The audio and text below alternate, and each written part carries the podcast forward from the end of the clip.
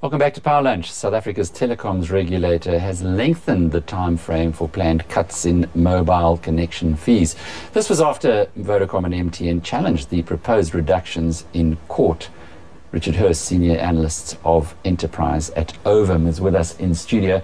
Just having a look uh, while we were off air there, Richard. The share price of MTN has gone up 47% in the past year. It's a huge company, bigger than Sasol even, nearly 500 billion market cap.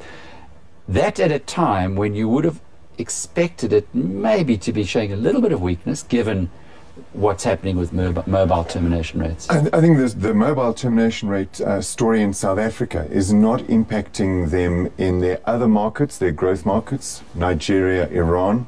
Uh, however, having said that, you can be sure that those sector regulators operating in those nice growth, nice growth markets will also start looking at issues such as the mobile termination rates. But it is interesting. Uh, MTN got their license in Nigeria in 2001. They That's had their first right, call. yes, it's a yes. 15 year license. Yes. So that means 2016, Mm-hmm. just around the corner, uh, that it, it's not that long, where they might either have to put another 285 million US dollars, which is what they Right. paid initially, or something more. I- Is, is that, is that a, a risk to MTN? I think the perceived? renewal process for that license in Nigeria should be um, easier than anticipated. It shouldn't be too much of a stumbling block. I think uh, in Nigeria there'll be other issues at hand, such as the mobile termination rate.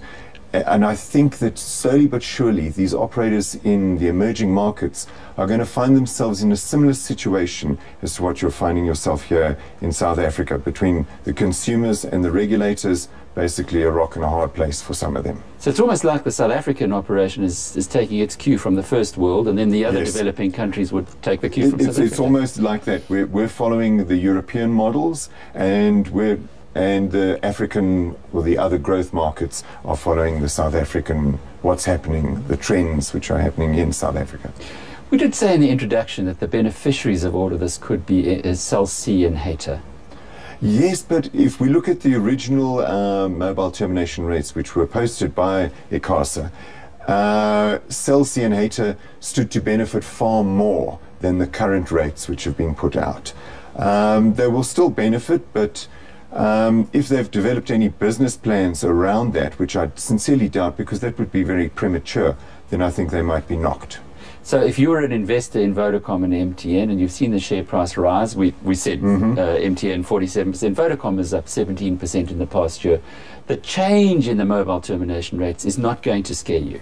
It shouldn't because uh, if we look at the interim results and the results of Vodacom, there was some serious knocks from the MTR side uh, on, in terms of revenue. But the latest um, MTRs tend to be more even-handed in their approach, uh, allowing, first off, allowing competition to flourish in the in the telecom sector, as well as stimulating investment in the basic infrastructure. And the whole asymmetry that affect uh, the players. That, that's um, it's basically to allow the new entrants to gain a toehold in the market because obviously the the network traffic, the majority of network traffic, is going to be going from uh, the, the smaller players to the, the larger players because they have the larger pool of uh, SIM card subscribers, etc. So this just changes it. So it just gives them a little bit of an even footing in how, in how to compete. That was Richard Hurst, Senior Analyst of Enterprise at Ovum. Well, that's all from us. After the break, you can catch Tonight with Bruce. But before we go, we'll leave you with a clip from Sasol's Chief Executive, David Constable, from uh, the presentation this morning on the financial results. You can catch the full interview live on Closing Bell South Africa later today. Cheerio.